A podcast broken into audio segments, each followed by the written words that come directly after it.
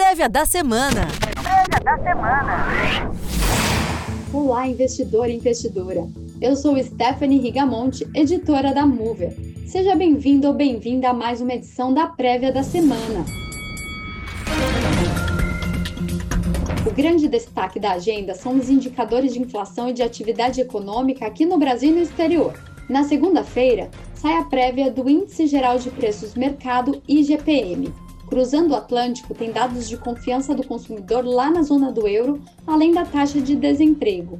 Voltando ao Brasil, o Instituto Brasileiro de Geografia e Estatística, o IBGE, divulga na terça-feira o aguardado Índice Nacional de Preços ao Consumidor Amplo, IPCA, que é considerado a inflação oficial do Brasil pelo Banco Central. Lá nos Estados Unidos, no mesmo dia, o presidente do Federal Reserve, Banco Central Americano, Jerome Powell, participa de audiência do Senado americano.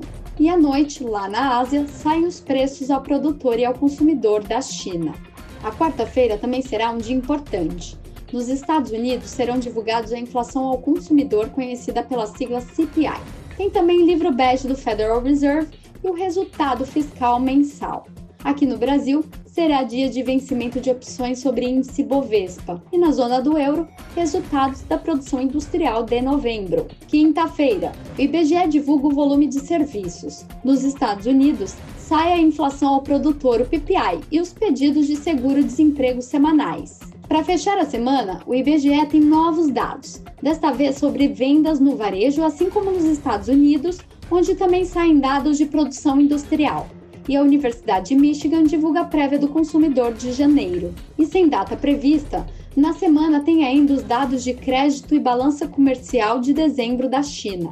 Agora vamos para a agenda corporativa. Começa a temporada de balanços do quarto trimestre lá nos Estados Unidos. Destaque para Delta Airlines na quinta-feira e para os bancos JP Morgan, Citigroup e Wells Fargo na sexta será provavelmente o último resultado das instituições financeiras americanas antes do início da trajetória de aumento de juros no país, que costuma favorecer os bancos ao encarecer o crédito.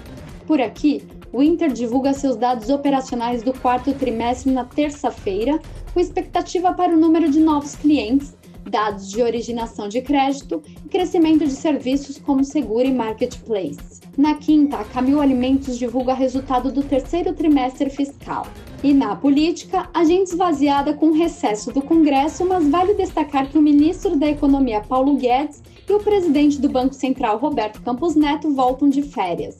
Essa foi mais uma prévia da semana. Confira a agenda completa no painel Mover Pro para ficar por dentro dos assuntos que vão mexer com o mercado nessa semana. Tchau, tchau, investidor! Prévia da semana. Prévia da semana.